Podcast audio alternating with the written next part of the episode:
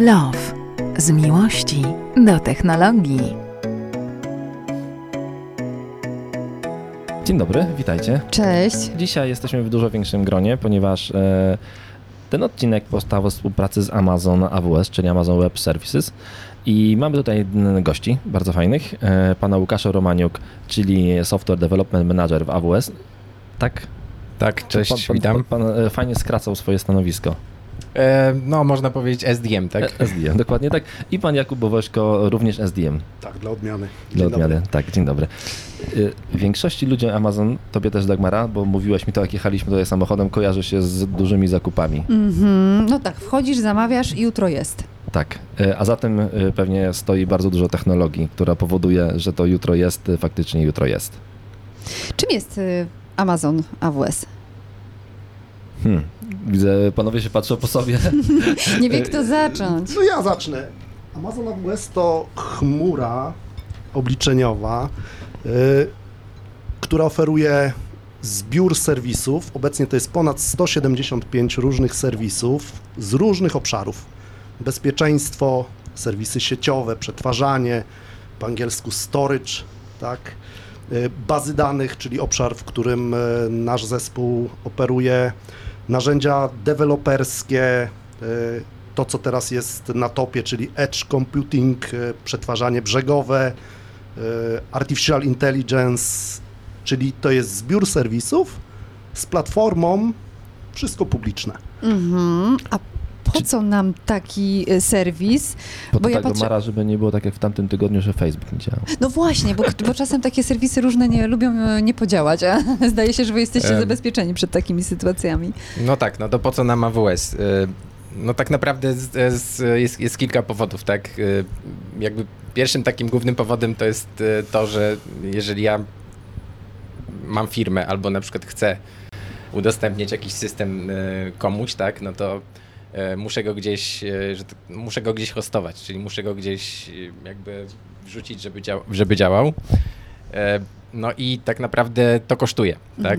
Mogę to zrobić na własnej infrastrukturze, czyli na własnych serwerach, no ale tak naprawdę to będzie dosyć kosztowne i mało skalowalne, ponieważ tak naprawdę mogę mieć więcej użytkowników, ale nie wiem do końca ilu, więc będę musiał płacić więcej za swój serwis, tak? Czyli pierwsza rzecz to jest koszt i to, co daje AWS, no to daje tak naprawdę elastyczność, czyli jeżeli wrzucamy nasz system na taką chmurę AWS-a, no to tak naprawdę płacimy tylko i wyłącznie za te zasoby, których używamy i to się automatycznie skaluje do naszych własnych potrzeb, tak? I to jest tak jakby kluczowa rzecz.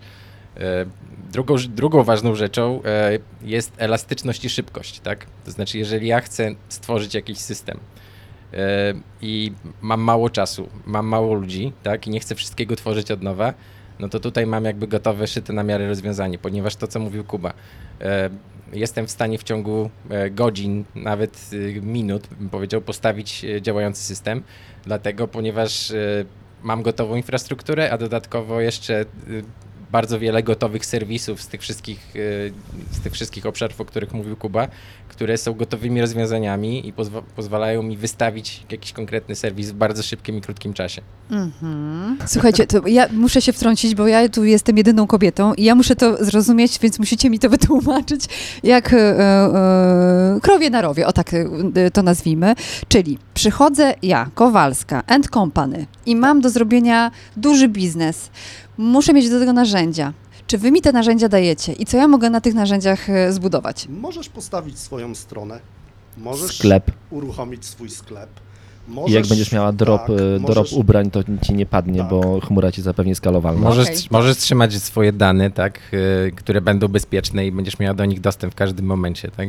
Więc to też jest jakby jeden z elementów, które mogą ci szybko pomóc w jakimś tam biznesie, tak, czy ewentualnie jakieś inne aktywności, jeżeli będziesz potrzebowała stworzyć jakąś aplikację czy system, który będziesz udostępniała użytkownikom czy komuś, tak?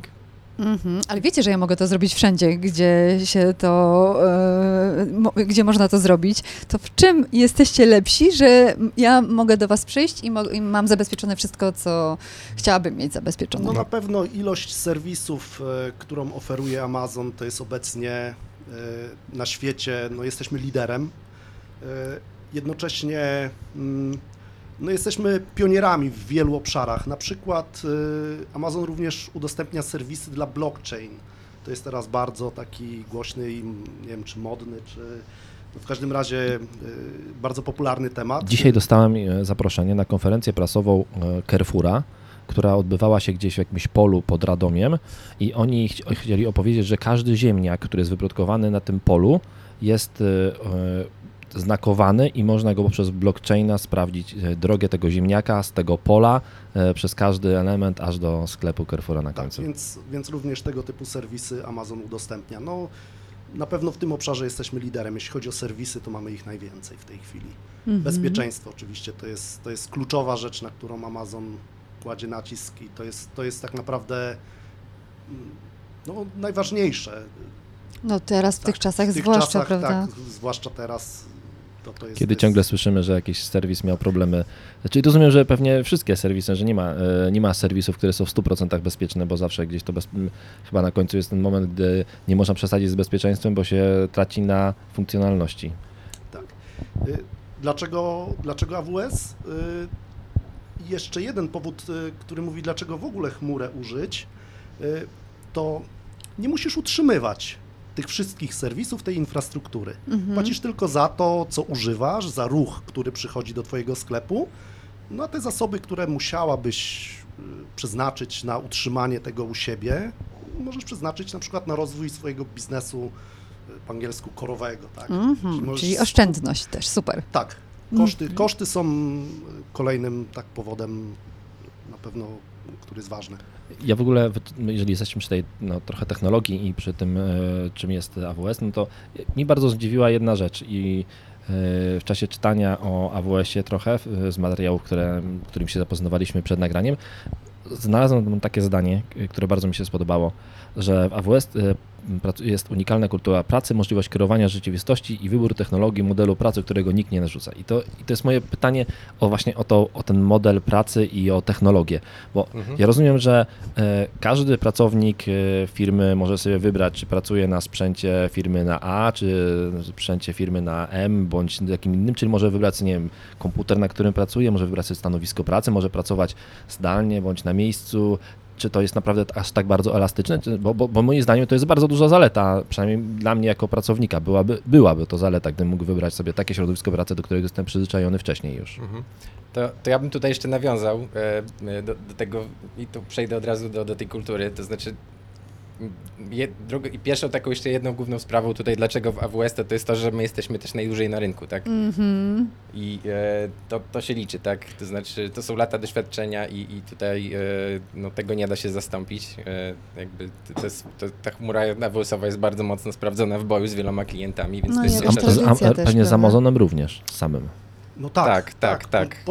Po dekadzie wspierania samego sklepu, tak, którym jest Amazon, to jest globalny, ogromny sklep, no firma nabyła kompetencje pozwalające dokładnie tą usługę serwowania tak na przykład sklepu oferować również innym klientom, no i naturalna droga rozwoju, stąd się wywodzi właśnie AWS, Amazon Web Services, czyli nasz biznes skupiony na oferowaniu usług związanych z cloudem. Czyli tak naprawdę wszystkie... On się wywodzi tak naprawdę ze wspierania sklepu. To dekada wspierania sklepu spowodowała, że nabyliśmy te kompetencje pozwalające teraz być liderem na rynku. Właśnie i kolejną rzeczą, naturalnie przechodząc do twojego pytania, Norbert, no to jest kultura pracy i firmy, tak? To znaczy, dlaczego ty chcesz pracować z nami? Mhm. No dlatego właśnie, że my jesteśmy fajnymi ludźmi i bardzo skupionymi na klienta, tak? Więc jakby my pracujemy, to wszystko co robimy to jest poprzez feedback od klienta i słuchamy bardzo mocno klienta, żeby tak naprawdę zrobić lepszy produkt, więc to jest też kluczowe i taki, no, jakby to co nas wyróżnia. I teraz jak się pracuje, czy jesteśmy elastyczni, czy te komputery to są elastyczne i inne rzeczy, to znaczy... No, wydaje mi się, że dla nas to jest oczywiste. To znaczy, jeżeli chce się pracować w AWS-ie, to pracuje się na sprzęcie, jakim się chce pracować, tak? I ma się możliwość wyboru sprzętu. Więc tutaj jakby nie ma takich jakichś ograniczeń w tym temacie, tak? Więc to jest pełna elastyczność. No i przeszedłbym tutaj jakby gładko do czegoś takiego, co dla mnie jest ważne, tak? To jest jakby sposób pracy, w jaki sposób my pracujemy i podchodzimy do pracy, tak? Bo to są różne też opinie o AWS-ie. Bo słyszałem, że jest bardzo specyficzny i nie każdy potrafi się w AWS-ie odnaleźć ze sposobem pracy. Wiesz co? Powiem ci tak. Wszyscy nasi pracownicy się odnaleźli. No tak. Wszyscy nasi, którzy mieli się odnaleźć, którzy w ten sposób potrafią. Z którymi pracujemy, to jest super zgrany zespół i ja nie jestem w stanie podać takiego właśnie przykładu. Podobno w AWS-ie się dużo pracuje, tak? To znaczy ja to powiem inaczej, tak? To znaczy ja uważam, że tu ludzie pracują, bo chcą pracować, tak? To są ludzie, którzy rzeczywiście, ja spotkałem wielu ludzi, którzy przyszli tutaj z misją zrobienia czegoś fajnego i zrobienia czegoś fajnego dla innych, dla klientów, więc to jest jakby, to jest coś innego, że chcesz pracować i masz poczucie misji. No i właśnie, o to poczucie misji dużo, chciałam cię zapytać, bo to jest pierwsza rzecz, która przychodzi mi do głowy, że jeśli wchodzisz do firmy, która jest gigantyczna, jest to gigant na rynku światowym, no to musisz mieć poczucie tego, że jakby masz tą misję przed sobą i idziesz w kierunku tej misji i dopiero później myślisz na drugim miejscu o sobie. I to też jest dobre pytanie, bardzo dobre, bo tak naprawdę to, co też charakteryzuje Amazona, że to jest taka organizacja bottom-up, a nie top-down, tak? Mm-hmm. Czyli, że tutaj rzeczywiście masz wpływ na to, co się dzieje. Jak my zaczynaliśmy z Kubą biznes jakiś czas temu, nowy dla WS-a, no to tak naprawdę byliśmy małym startupem i funkcjonowaliśmy jak startup w firmie i my decydowaliśmy o wielu różnych rzeczach. I też rzeczywiście pracując w takich zespołach, jakby kultura Amazona jest, że to są takie zespoły multidyscyplinarne i z takim dużym ownershipem, poczuciem odpowiedzialności i że mogą decydować o sobie. Też mówimy na tym tu pizza teams,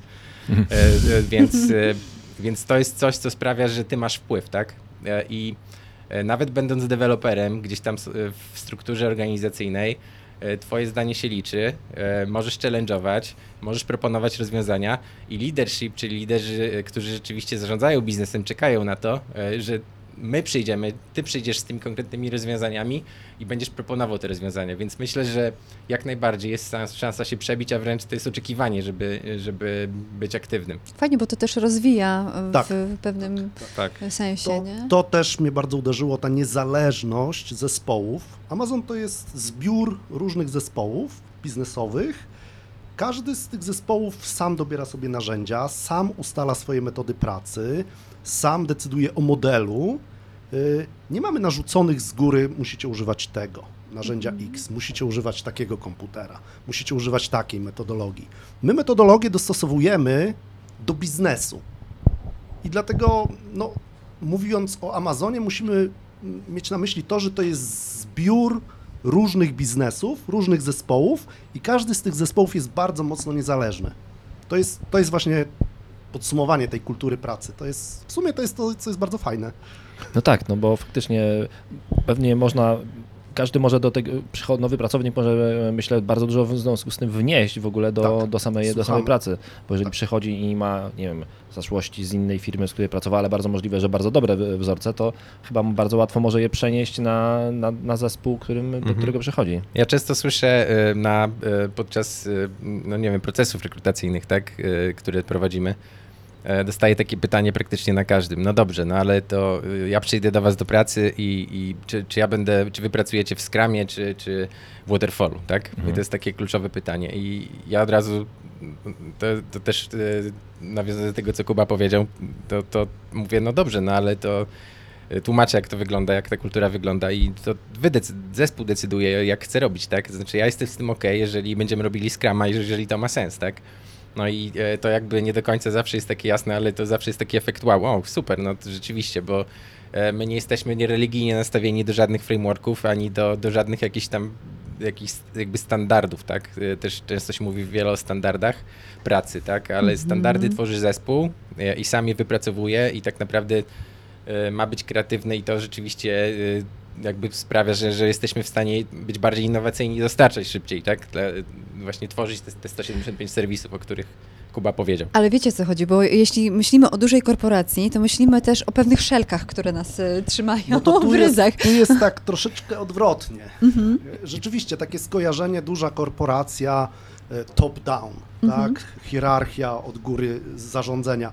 A tu jest odwrotnie, tu jest bottom-up. Tutaj od dołu idee kształtują zespoły, które są niezależne. To jest, jest tylko tak naprawdę jeden z głównych punktów wyjścia, no to jest klient. Mhm. Od klienta wychodzimy i następnie dobieramy nasze narzędzia, metody do tego, żeby tego klienta najlepiej wspierać.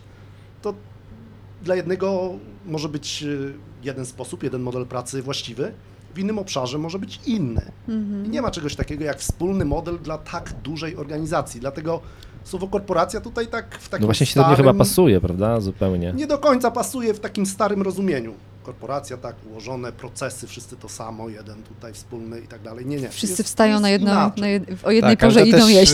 Ale też świat poszedł do przodu. Wydaje mi się, że jakby że wiele korporacji odchodzi od takiego modelu, jakby jeden proces dla wszystkich, no bo to po prostu nie działa, tak? No, jesteśmy ludźmi, mamy swoje pomysły, ludzie muszą czuć, że, że mogą wdrażać swoje pomysły, to znaczy mamy teraz pokolenie milenium, w ogóle ludzie inaczej myślą, tak? Młodzi ludzie szczególnie, oni zupełnie mają inne podejście do pewnych spraw i tutaj też jakby wydaje mi się, że liderzy firm w ogóle globalnie to rozumieją i to jest taki już model, który jest coraz częściej jakby wdrażany, tak? Tak. A jak się z tym czuł właśnie, bo powiedziałeś, że raczej nie spotkałeś się nikogo, kto by pracował u was, nie był zadowolony i to rozumiem, bo faktycznie jeżeli pewnie pracuje, to już jest w tym miejscu, gdzie chciał być, ale prawdopodobnie myślę, że są tacy ludzie, którzy w czymś takim się nie potrafią odnaleźć i jak to właśnie wygląda od strony pracownika, który pracuje w takim zespole, bo no mam wrażenie, że faktycznie, że to, mimo, że powiedziałeś, że może korporacje odchodzą od takiego schematu, ale ja myślę, że ciągle jest to jednak tak, że jeżeli idziemy do dużej firmy, to spodziewamy się tego, że mamy swoje jedno to miejsce przy biurku, robimy coś od A do Z. Rotacyjne czasem, ale nie zawsze. Ktoś nam powie, co mamy zrobić, my to zrobimy. Podejrzewam, że ktoś taki by się nie do końca odnalazł w AWS-ie. No po to mamy proces rekrutacyjny, żeby takie osoby no niekoniecznie u nas musiały pracować. Jest jeszcze druga rzecz. Zespół, w którym my pracujemy z Łukaszem, to o nim możemy mówić, no bo no jasne, pewnie, zespole, bo to powiedziałeś, każdy zespół jest inny. Trudno nam mówić o innych zespołach, ale nasz zespół jest właśnie takim startupem, no więc już z samego założenia my bardzo dużo decyzji musimy sami podjąć, żeby ten zespół rozwijać w odpowiednim kierunku, żeby go kształtować, żeby model biznesowy, zarządzanie tym zespołem kształtować. Tam jest bardzo dużo elementów, które sami musimy poukładać. Nam nikt nie powie, jak to ma wyglądać. Też jeszcze tutaj jedna taka sprawa, że, bo to, co powiedziałeś, że nie każdy się może odnaleźć. To znaczy, to prawda, tak? Bo proces rekrutacyjny w Amazonie jest dosyć ciężki do przejścia i jest dosyć bardzo złożony, tak? I teoretycznie my staramy się dobrać ludzi, którzy będą pasować. Ale jest coś takiego w Amazonie, co się nazywa Leadership Principles i to są te wartości Amazona. Jest ich no, tam 14, teraz są dwie nowe, no ale takich korowych głównych 14, nie będę tu oczywiście mówił, ale... A powiedz chociaż kilka takich najważniejszych. No właśnie powiem o dwóch, które są... Pierwszy jest klient. Który ja badam, to znaczy klient oczywiście, tak? Ale ja uważam, że z punktu widzenia też takiego mentalnego, czego ja szukam, to ja szukam, jest tak, pierwsza rzecz to jest learn and be curious, tak? Czyli powinieneś się uczyć nowych rzeczy. I tak jest w Amazonie. Tu się uczysz każdego dnia. Ja od kiedy przyszedłem tutaj do firmy, to się naprawdę nauczyłem tysiące rzeczy i codziennie uczę się nowych. I nieważne na jakim jesteś stanowisku, to musisz się uczyć. Jeżeli nie lubisz się uczyć i lubisz status quo, to po prostu będziesz miał ciężko, tak? Więc to jest pierwsza rzecz. A druga rzecz, to może, to się nazywa dealing with ambiguity. To znaczy, to jest jak sobie radzisz w sytuacjach, które nie są określone. I to znaczy musisz, w Amazonie, tak jak mówimy, nie wszystko jest zdefiniowane, tak? My stawiamy na innowacje, to znaczy to znaczy ludzie też muszą wiedzieć, że muszą umieć sobie radzić z rzeczami, które nie są wrzucone w sztywne szare ramy i czasami trzeba umieć te pewne rzeczy sobie dopowiedzieć i czuć się komfortowo, będąc poza strefą komfortu. Więc czyli na przykład jak jest... rzeczy, nie lubisz tych dwóch rzeczy, to ja uważam, że będziesz miał ciężko, tak? Ale i to są takie kluczowe, które na przykład dla mnie są ważne. Oczywiście jest ich dużo więcej, ale uważam, że te dwie to tak na początek bym tutaj podświetlił, tak? Czyli jak jest jakiś problem do rozwiązania, to nie przychodź do mnie z pytaniem, jak mam to rozwiązać, tylko zaproponuj swoje rozwiązanie. No to taki Dokładnie. Klasyczny nie mów mi o problemach, tylko o rozwiązaniach. Ten model jest w naszym przypadku taki bardzo mocno partycypacyjny. Tak, my chcemy słuchać ludzi, bo oni wchodzą do nas często z ogromnym doświadczeniem. I to doświadczenie powoduje, że organizacja jest bardzo bogata. tak? Gdybyśmy narzucali swoje pomysły, byśmy powodowali, że ta organizacja byłaby mniej bogata. Właśnie to jest dokładnie to. Mm-hmm.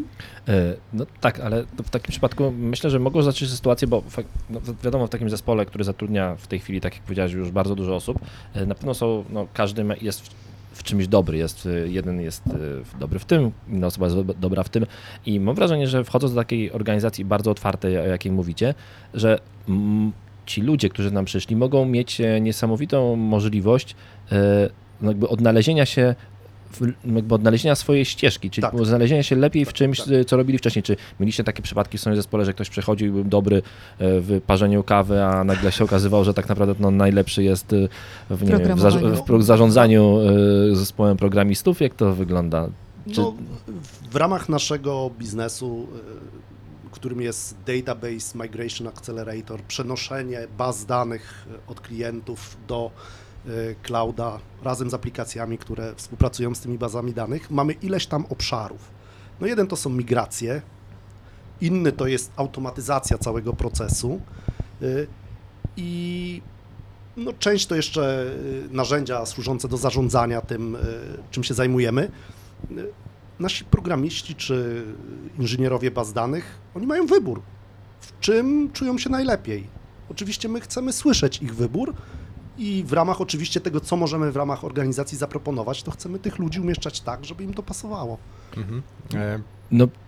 To zrozumiałe, ale właśnie mam pytanie, czy macie takie przykłady właśnie tego, że faktycznie ci ludzie nagle okazało się, że oni są dużo lepsi w czym, po przyjściu do was, że nagle okazało się, że oni są dużo lepsi w czymś innym niż myśleli, że są i odnajdowali swoje nowe, ukryte talenty? Tak, to znaczy ja bym to ujął w takich dwóch obszarach, bo zawsze, i to też chyba jest takie klasyczne, to znaczy zawsze jakby rolą menadżera też w zespole jest pokierować, to znaczy pokazać drogę, tak, czasami, bo ludzie też czasami mogą nie być świadomi swoich mocnych stron, tak, czasami trzeba je pokazać albo gdzieś tam uwypuklić, więc u nas jakby zawsze są jakby dwie drogi. Pierwsza to jest, możesz odkryć w sobie, zacząć zajmować się inną technologią, tak. I to mamy takich case'ów dużo, na przykład w naszym zespole, w moim zespole mam konkretne przykłady, gdzie na przykład zatrudnialiśmy gościa od tak zwanego database inżyniera, i on przychodził i okazywało się, że jest lepszy w Javie i zaczynał robić totalnie coś innego po 10 latach kariery. Tak? Super. Więc to jest taki case, że zawsze w tym biznesie się rotuje w obrębie technologii, tak? Druga rzecz to jest to, co Kuba mówił, że to jest to, co ci biznes proponuje, to znaczy, że możesz się zajmować już takimi zupełnie innymi rzeczami w obrębie danego biznesu, tak? Czyli, że albo robisz migrację, albo robisz R&D, albo coś innego, tak? Czyli też kodujesz, tylko jakby wiadomo, koncepcja produktu jest. Ci, którzy pracują w migracji, pewnie pracują dużo bliżej z klientem niż... Dokładnie, o to chodzi, więc tu trafiłeś w sedno, więc to też tu decydują już te Leadership Principles, czyli czy jesteś bardziej skupiony, czy komunikujesz lepiej, czy czujesz się komfortowo właśnie bardziej w pracy z klientem, czy czujesz się komfortowo w pracy na nowym produkcie. I tutaj też mamy ludzi, którzy rotują, tak? Mamy kupę takich przykładów, ludzi, którzy byli w migracjach, a teraz robią R&D na przykład, bo stwierdzili, że już nie mają siły do klienta. Na przykład nie mają siły, albo że stwierdzili, że jednak chcieliby robić coś innego. To jest siła Amazona, tak? Że to jest duża organizacja i tutaj my zawsze szukamy jako menadżerowie opportunity dla naszych ludzi. To znaczy patrzymy, rozmawiamy z nimi i widzimy szeroko, rozmawiamy z innymi menadżerami, mamy community, i tych ludzi lokujemy w takich miejscach, gdzie oni rzeczywiście, w takich zespołach, gdzie oni rzeczywiście będą najlepsi, jacy mogą być. I to dotyczy nie tylko naszej organizacji, naszego biznesu, którym są migracje baz danych, ale jeżeli ktoś chciałby przejść na przykład do biznesu obok, do innego działu, jak najbardziej, to nie jest żaden problem. To mam wrażenie, że w ogóle, że do Amazona to się idzie i zostaje się tam na zawsze. Ja pamiętam, byłem kiedyś całe życie, jak kiedyś było. Byłem kiedyś niedawno, dwa czy trzy lata temu, zwiedzałem fabrykę Bang & Olufsen, firmy robiącej sprzęt muzyczny w Danii, i oprowadzała nas pani i tam była taka tablica chwały mówi, tu jest mój tata, tam jest mój dziadek, ja tu pracuję 16 lat i ciągle mówią do mnie młoda. Czyli to taka firma rodzinna, można powiedzieć, też Amazon, tak? Może rodzina pewnie nie, ale mam wrażenie, że... ale jak pracujecie w jednym teamie, to można was nazwać rodziną, czy nie? No nie wiem, aż może tak daleko bym nie poszedł, tym bardziej, że teraz pracujemy wirtualnie. No tak. Jednak z rodziną się siedzi w domu, przynajmniej ja od 2 lat. No ale wiesz, w domu też pracujesz zdalnie, więc, czy też no tak, z domu pracujesz zdalnie, więc to można jakoś tam pożenić, tak mi się wydaje. Ale jest to na tyle ciekawa i atrakcyjna praca, że faktycznie jak tutaj się wchodzi, to człowiek wsiąka i rozwija się oczywiście. Ja wsiąkłem. Uh-huh. No właśnie o te tak, emocje związane... Ja wsiąkłem. A ile lat w AWS? W AWS to nie lat, ja jestem od 7 miesięcy. Od 7 miesięcy, a okej, okay. To faktycznie. Okay. Tylko 7 miesięcy? To w ogóle jesteś bardzo młodym pracownikiem AWS-a, już wsiąkłeś? Tak. To jak, się tam jest, jak się znalazłeś? To jest taka historia, że ja od bardzo długiego czasu pracowałem w branży telekomunikacyjnej.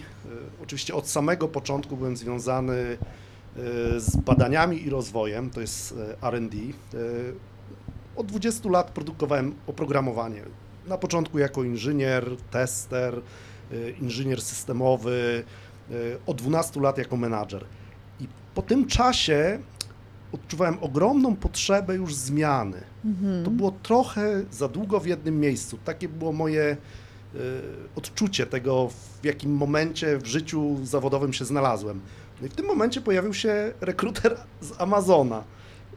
Ale co, zadzwonił do ciebie i pojawił się gdzieś? Odezwał się do mnie na jednym z serwisów, na których można sprawdzać ludzi, stalkować swoje CV. Ale co, pomyślałeś? Napisał do mnie, następnie zaczęliśmy rozmawiać, chyba były nawet 2 rozmowy, no i namówił mnie do tego, żeby przystąpić do procesu rekrutacyjnego, no i to już jest teraz historia, no bo w grudniu złożyłem wypowiedzenie i od marca przeszedłem do AWS-a. Także czytanie w myślach. Tak to wyglądało. Tak, rekruter się pojawił tak naprawdę, nie wiem, chyba ktoś mu powiedział. No właśnie o to chodzi. Wy wiecie, jak to robić. Tak, chyba ktoś mu powiedział. No i od tego czasu tak, no uśmiech na mojej twarzy zdecydowanie częściej. Ja widziałem też, ja też w jakimś serwisie sprawdziłem sobie pana Łukasza i widzę, że też pracował bardzo długo w bardzo fajnej firmie, bo akurat mi bliskie, ja jestem zafascynowany w ogóle samolotami i całym rynkiem lotniczym, a to GE Aviation, prawda? Tak, no ja pracowałem w biznesie lotniczym, tak. Wcześniej pracowałem jako programista, zaczynałem w ogóle jako programista Javy, no i tak naprawdę zostałem menedżerem dawno temu i nigdy nie planowałem, że będę menedżerem. Jakoś to samo przyszło i jakoś byłem w dobrym albo w złym miejscu w pewnym czasie. No i ja budowałem tak naprawdę centrum tutaj w Warszawie, od jednego inżyniera do kilkuset w ciągu tam tych 12 lat, tak. Więc też na samym końcu byłem takim liderem inżynieringu całego. No i ja tak powiem szczerze, że też nie planowałem zmieniać pracy, albo nie myślałem o tym tak, no, tak ta myśl przechodziła czasami. W tej branży to chyba pandemia zmieniła zupełnie fokus. I to trafiłeś, tak, dokładnie, więc życie wyszło z inicjatywą samo i tak pamiętam, że właśnie wracałem z Cincinnati 2 lata temu w marcu, poleciałem tam jeszcze, wszystko było w porządku na taki tak zwany staff meeting z menadżerami z całego świata, było spotkanie i wracałem już pustym samolotem i za miesiąc już praktycznie biznes się zwijał, tak? Mm. I już zarządzałem kryzysem później przez kilka miesięcy, tak, no szkoda było tego wszystkiego, kupa fajnych ludzi przez lata się tam zgromadziło, no i musieliśmy podejmować jakieś trudne wybory, no i tak naprawdę stwierdziłem, że okej, no być może to jest czas, żeby zacząć, żeby robić coś innego i przestawiłem taką opcję w LinkedInie na, że szukam nowych wyzwań. Jest tam taki przełącznik, radio button, tak? Czyli taki guzik po polsku, tak? No i odezwali się jacyś rekruterzy od razu, wiadomo jak to jest w tym biznesie, no i było tych kilka ofert. No ale dlaczego AWS? To znaczy my bardzo w poprzedniej firmie byliśmy klientem tak naprawdę AWS-a, okay. I nasz biznes stał na AWS-ie. Ja te migracje to tak naprawdę z innej strony widziałem. Mm-hmm. Pracowałem też z ludźmi z AWS-a bardzo blisko, ze Seattle i oni przyjeżdżali do nas do Polski i też robili nam szkolenia i w ogóle zawsze to była taka dla mnie ikoniczna firma, tak? To znaczy ja zawsze myślałem, że jakbym zmieniał to naprawdę i to nie jest, nie wymyśliłem tego, tylko to jest prawda, że zawsze bym w tym AWS-ie chciał kiedyś pracować i zawsze chciałbym tam być, bo rzeczywiście ludzie byli fani, produkt też podziwiałem, tak? Bo zawsze to działało nigdy nie, tak zwane 99% availability, czyli ta dostępność na poziomie 99% to była prawda. Mhm. No i tak naprawdę odezwali się ci rekruterzy i jednym z nich był kolega z AWS-a, zresztą z Berlina, z którym dzisiaj pracuję. No więc, no i następna rzecz to jest taka, że czytałem, bo oczywiście jakie są możliwości, no i spodobało mi się, że to jest nowa rzecz, tak, że można tutaj biznes budować, a ja jestem takim builderem i tutaj też jakby to mnie też, ja lubię coś tworzyć od nowa, od podstaw, tak, więc zdecydowałem się zaaplikować. No i tak zostałem, tak, zostałem zatrudniony i jestem i nie żałuję tego. Też pamiętam jakby jak ja przychodziłem, to znaczy dla mnie zawsze liczyli się ludzie, tak? Ja zawsze, jak wiadomo, zmieniam pracę, no to zawsze myślę, kurczę, jacy tam będą ludzie, tak? Czy no i szkoda zawsze zmieniać, albo gdzieś, gdzie była super ekipa, na jakąś ekipę, gdzie może nie być super, tak? I tego się najbardziej bałem, ale jak przyszedłem i poznałem ludzi, naprawdę zobaczyłem, jacy są i to na całym świecie, tak? Też nasi koledzy ze Stanów, ze Seattle, tak? I wszyscy, no naprawdę, to jest świetna ekipa z pasją no szybko się zaprzyjaźniliśmy, ludzie, którzy przychodzą, też są świetni, więc wydaje mi się, że też to, co bym tutaj podświetlił, że ludzie są naprawdę wyjątkowi tak.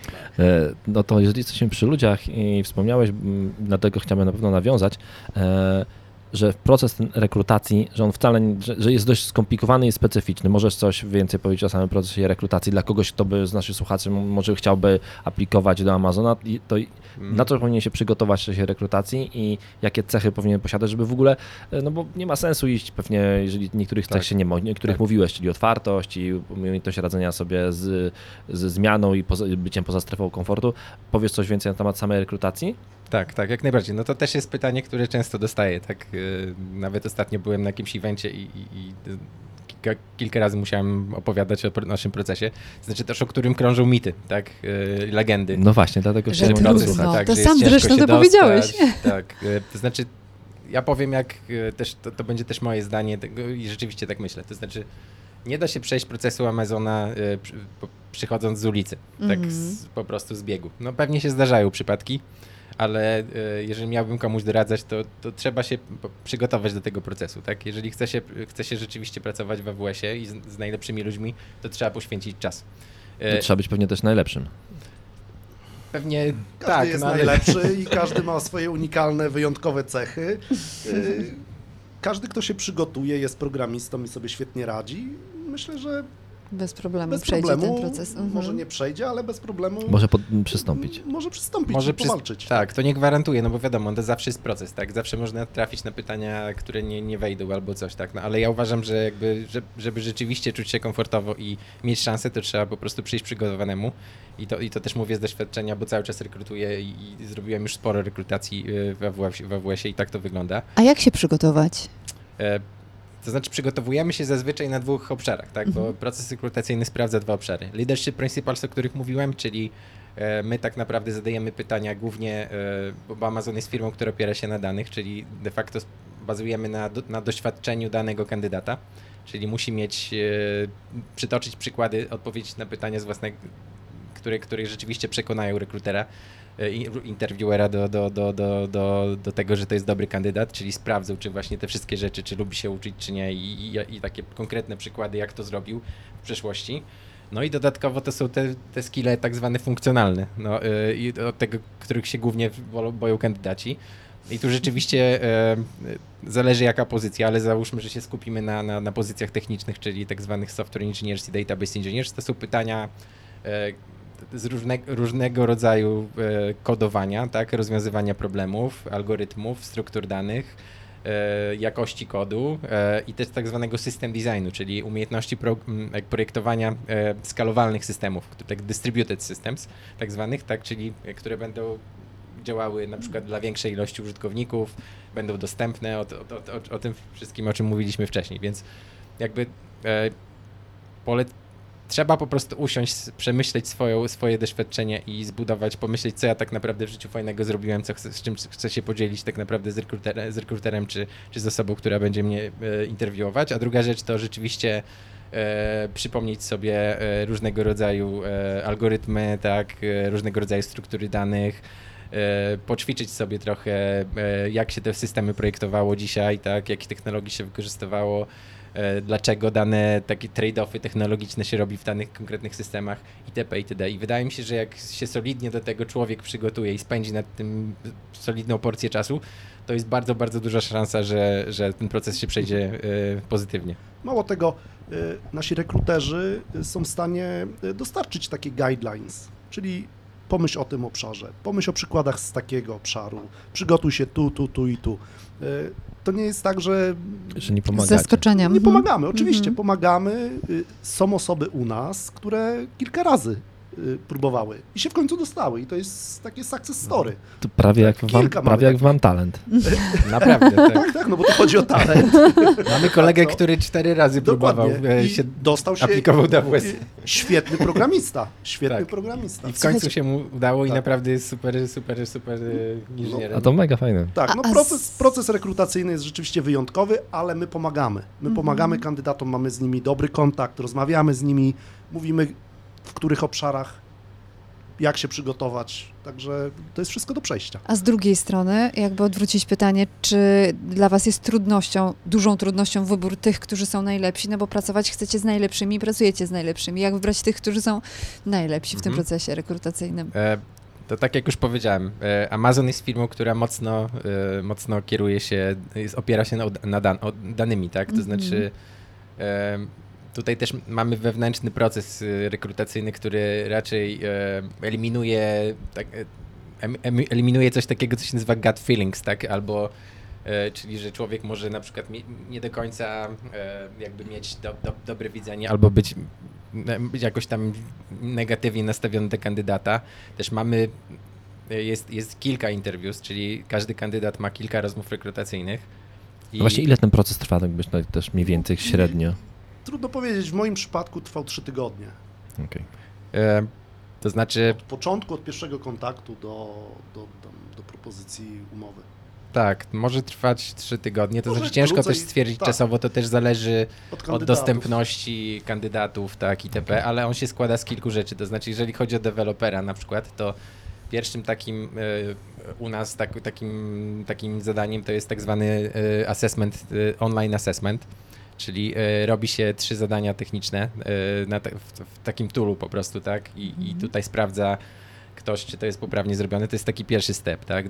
Drugi krok to jest phone screen, czyli to jest taka godzinna rozmowa, gdzie też jest podzielona właśnie na część techniczną i nie, gdzie jest doświadczony interviewer i on już rozmawia z kandydatem tak naprawdę przez teraz to jest online i sprawdza, czy rzeczywiście to jest, czy tu się rozumiemy i czy to będzie dobry fit.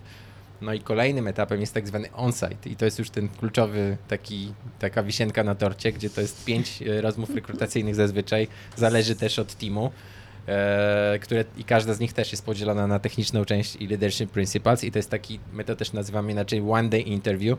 Jest to męczące, ale jest to ciekawe doświadczenie i to jest to taki główny jakby element. No i po tym on-site interview jest dyskusja, gdzie generalnie wszyscy interwiuerzy bazując na danych oczywiście, które zebrali, podejmują decyzję, czy to jest dobry kandydat na daną pozycję, czy nie.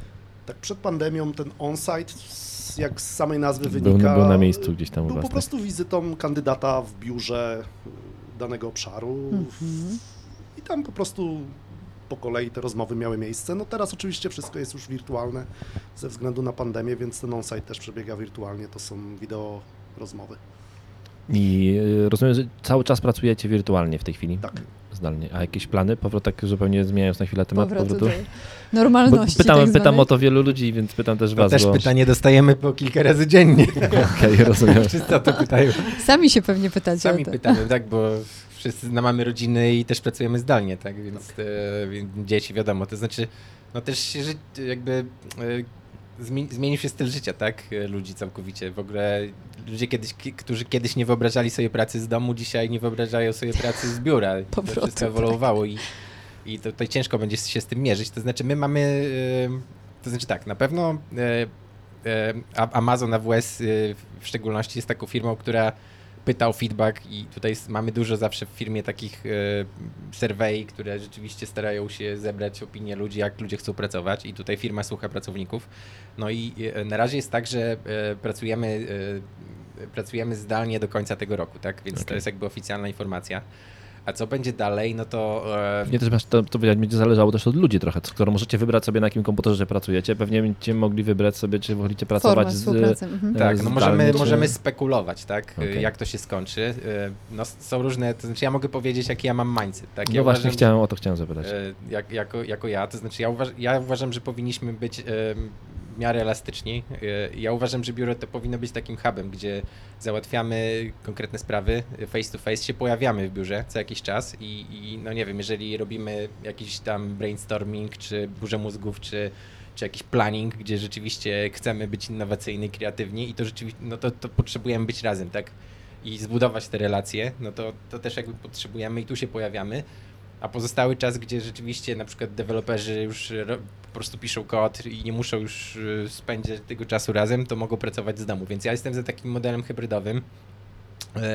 No i wydaje mi się, że gdybym dzisiaj musiał głosować, to chyba bym coś takiego wybrał, tak, że biuro będzie właśnie takim hubem. Ja myślę, że to chyba faktycznie, to u wielu osób słyszę takie podejście, bo faktycznie myślę, że to, co nas nauczyła ta pandemia, to, że wcale nie trzeba lecieć do San Francisco na 2 godziny spotkania, tak. Tylko można to spokojnie zrobić zdalnie. No, są pewne obszary, w których biuro rzeczywiście się sprawdza, na przykład budowanie architektury, oprogramowania, gdzie trzeba usiąść razem, myśleć, pracować.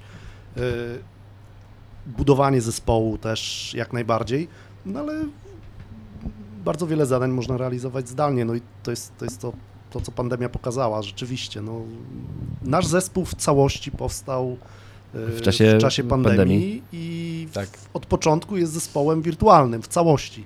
Ale nie cały działa tylko wirtualnie, nie zespół, przeciwnie, widać wasze... Tak, biznes powstał w pandemii pracę. I cały nasz zespół Database Migration Accelerator został stworzony w trakcie trwania pandemii. Czyli nie spotkaliście się wszyscy raz jeszcze w biurze? Byliśmy, tak. Mieliśmy już kilka takich spotkań team buildingowych, ale to zazwyczaj było tak, że wiadomo, 100% obecności nigdy nie było, bo zawsze coś, ale tak mieliśmy dosyć sporo. Praktycznie wszyscy już się znamy face to face i mieliśmy okazję tam spędzić trochę czasu razem. Ja jeszcze bym dodał jedną rzecz, bo wydaje mi się, że też jak to się skończy, wydaje mi się, że też ta decyzja może być przeniesiona tak naprawdę trochę na zespoły, tak? Więc to też to o czym właśnie chciałem powiedzieć. Tak, że każdy zespół jest inny i trudno podjąć jedną wspólną decyzję dla tak dużej organizacji, jaką jest AWS. Czyli znowu elastyczność to jest na pierwszym planie. Mhm. No bo trochę tak jest, bo skoro... Jak będzie, no czas pokaże. No tak, jesteście faktycznie... Jeżeli jesteście faktycznie tak otwartymi zespołami, że każdy może pracować inaczej, to też pandemia pokazała, że niektóre zespoły sobie doskonale poradziły z przejściem na pracę zdalną, a niektóre teamy po prostu nie dają rady pracować zdalnie. Dane pokazują, że wydajność ludzi wzrosła. W czasie pandemii, w czasie pracy zdalnej jest wyższa. I to są badania, które można znaleźć i to są liczby. I to też u was widać? Nasz zespół chyba pod tym kątem nie był mierzony, więc trudno mi odpowiedzieć. Nie potrafię na to pytanie odpowiedzieć. Wydaje się, że to jest, że my jakby jesteśmy taką bańką, która powstała w pandemii. Tym tak mówimy, tak bubble, coś w tym stylu, więc to też jest... Jakby to jest plusem, bo my po prostu nie wiemy, jak było inaczej konkretnym z tymi ludźmi. To znaczy, inaczej jest jak, nie wiem, znasz kogoś 10 lat i pracowałeś z tymi ludźmi w biurze, tak, miałeś z nimi relacje i nagle musisz z nimi zacząć pracować offline i wyobraź sobie, że na przykład przychodzą jeszcze nowe osoby do tego zespołu, które dochodzą wirtualnie, tak? No więc na przykład to mogą być jakieś challenge, tak? Jak to wszystko pogodzić? Tak. Jak tych nowych newcomerów zaadoptować w tym zespole, który już się zna 10 lat? My tego nie mamy, więc tu jest ciężko też powiedzieć, więc na razie jakby my nie widzimy większych problemów. Robimy też dużo, żeby ten zespół jakby trzymać razem, tak jak mówiliśmy, że się też spotykamy od czasu do czasu, organizujemy jakieś eventy, tak? Ostatnio właśnie byliśmy na kręglach, więc cały czas coś się dzieje, tak? No więc wydaje mi się, że jakoś ten model się sprawdza w pewnym sensie, no ale też tak jak mówię, ten hybrydowy model przydałoby się czasami w tym biurze się pojawić i pewne rzeczy przedyskutować, tak, no nie wiem, w ciągu jednego dnia jakiś konkretny temat wrzucamy na agendę i siedzimy w w jednej sali i rozwiązujemy go, tak? To jeszcze powiedzcie na koniec, gdzie macie swoje biuro, to jeżeli się spotykacie, to w Warszawie jest, tak? Głównie? Nie, w Gdańsku. W Gdańsku. W Gdańsku, Oliwa Business Center. Jest to miejsce, gdzie nasze biuro się znajduje. To znaczy, tak, dokładnie. To, no bo też może nawiążę, jak struktura AWS-u trochę wygląda w Polsce, bo to nie skupiliśmy się na tym do końca. Właśnie, bo 100%. Powiedzmy o tym, bo to ciekawe. Tak, no to znaczy AWS w tym momencie jakby ma takie dwie encje w Polsce główne, to znaczy to jest sprzedaż i taki consulting, gdzie generalnie wspieramy klienta i podpowiadamy klientom rozwiązania i to jest taki oryginalny biznes AWS-a w Polsce, który jest już dosyć długo i on się mieści w Warszawie, więc to jest jedna rzecz. No jest druga odnoga, tak zwany engineering, czyli już część organizacji inżynierska, gdzie jest taki typowy development, właśnie migracje i to jest to, co my z Kubą reprezentujemy i to się mieści w Gdańsku dzisiaj, tak? Więc są dwa biura. A nawet jeszcze chyba z tego, co wiem, to jest w Krakowie jakaś tam filia też sprzedaży, no ale takie dwa główne wydaje się, no więc no i to, co jeszcze jest ważne, to AWS się mocno rozwija w Polsce, tak, to znaczy my rekrutujemy na wiele pozycji, zespół w Warszawie rekrutuje na wiele pozycji, więc wszystkich zachęcamy jak najbardziej. Ale to, co powiedziałeś, wcale nie trzeba mieszkać ani w Warszawie, ani w Gdańsku, można sobie mieszkać w Bieszczadach, mieć internet ze Starlinka, od Elona i pracować sobie spokojnie z dowolnego miejsca, tak? Tak, ja jestem z Warszawy, mieszkam w Warszawie, a teraz mam biuro w Gdańsku i też jadę w poniedziałek do Gdańska, tak a propos. I nie jest to dla mnie problemem, jakoś sobie poradzę. Kuba, może ty powiesz swoją historię. U mnie jest dokładnie tak samo, no ja w Bydgoszczy w tej chwili jestem. No połączenie mam bardzo dobre, bo 1,5 godziny do Gdańska Intercity, więc to nie jest jakiś problem. Natomiast tak też pracuję zdalnie od samego początku, jeszcze w poprzedniej firmie pracowałem zdalnie, także no u mnie to tak samo wygląda. Cały zespół w zasadzie pracuje zdalnie, tylko nie wiem, 1% to są ludzie z Gdańska. Tak to wygląda. To pokazuje, że jesteśmy, że żyjemy i pracujemy globalnie, a możemy mieszkać lokalnie. Tak, ale co jest jeszcze fajne, to jest tak zwane diversity. To jest takie modne słowo, tak, że zespół powinien być różnorodny. Ja myślę, że w AWS-ie te zespoły są mega różnorodne. Znaczy my mamy ludzi z całego świata w zespole dzisiaj, których relokowaliśmy z różnych krajów. Mamy kolegów z Brazylii, mamy kolegów z Indii, mamy kolegów z Rosji, mamy kolegów z Ukrainy, mamy kolegę z Macedonii. Naprawdę, mamy ludzi z całego świata, tak, którzy przyjechali tylko po to, żeby właśnie tutaj pracować z nami i naprawdę to diversity się czuje, tak? Rozumiem, że językiem obowiązującym jest angielski. Tak, angielski jest naszym językiem roboczym. Okay. Na co dzień tak naprawdę tylko po angielsku. Muszę powiedzieć to na koniec, słuchajcie. Dobra. Bo jakby siedzimy naprzeciwko panów, tak to wygląda, że mamy swoje stanowisko. Z jednej strony panowie są naprzeciwko. Ja mam wrażenie, że waszą pasją jest wasza praca, bo wy jesteście non-stop uśmiechnięci. Mówicie o swojej pracy i macie uśmiech przyklejony do twarzy. I to widać, że to jest po prostu naturalne. To się czuje bardzo. To się też czuje, dokładnie. Co tu dodać? Uśmiech może. Dziękuję wam bardzo za rozmowę, bardzo miło. Mam nadzieję, że ta rozmowa, że kilku z naszych słuchaczy pomyśli, że faktycznie może ten AWS to jest miejsce dla nich, a akurat nasi słuchacze są mocno techniczni, więc może znajdą swoje miejsca i może bali się tego wcześniej, a po tej rozmowie zobaczą, że faktycznie może warto kandydować i składać podanie do AWS. Jak to się robi w ogóle? Jeżeli by mu chciało zostać i jutro pracować w AWS-ie, to co powinien zrobić? No najlepiej wejść na stronę, tak? AWS-a i sprawdzić po prostu dostępne ogłoszenia, tak, na nasze careers, tak, więc to jest najlepsza droga. No a na przykład jest też taka droga, to się nazywa referral program, może na przykład mamy znajomego, który pracuje już i tak naprawdę może nas polecić w pewnym sensie albo wciągnąć. Okay. Więc to są takie dwie drogi chyba najbardziej popularne, które bym polecił. Super, dziękuję bardzo za rozmowę. Był z nami Łukasz Romaniuk, Jakub Bowojszko z AWS, no i Dagmaro była też tutaj z nami. Ja tak przyjąłem funkcję pożegnania. Tak, dziękujemy pięknie za spotkanie i mam nadzieję, że to nie jest nasze ostatnie spotkanie. Szczególnie, że tutaj się okazało przed nagraniem, że znasz się. Znamy się z Kubą. Okazało się tak, jak świat jest mały. Dokładnie tak. To jest niesamowite. Słuchajcie, dzięki, wracamy bardzo do was w przyszłym tygodniu i polecamy się na przyszłość. Do usłyszenia.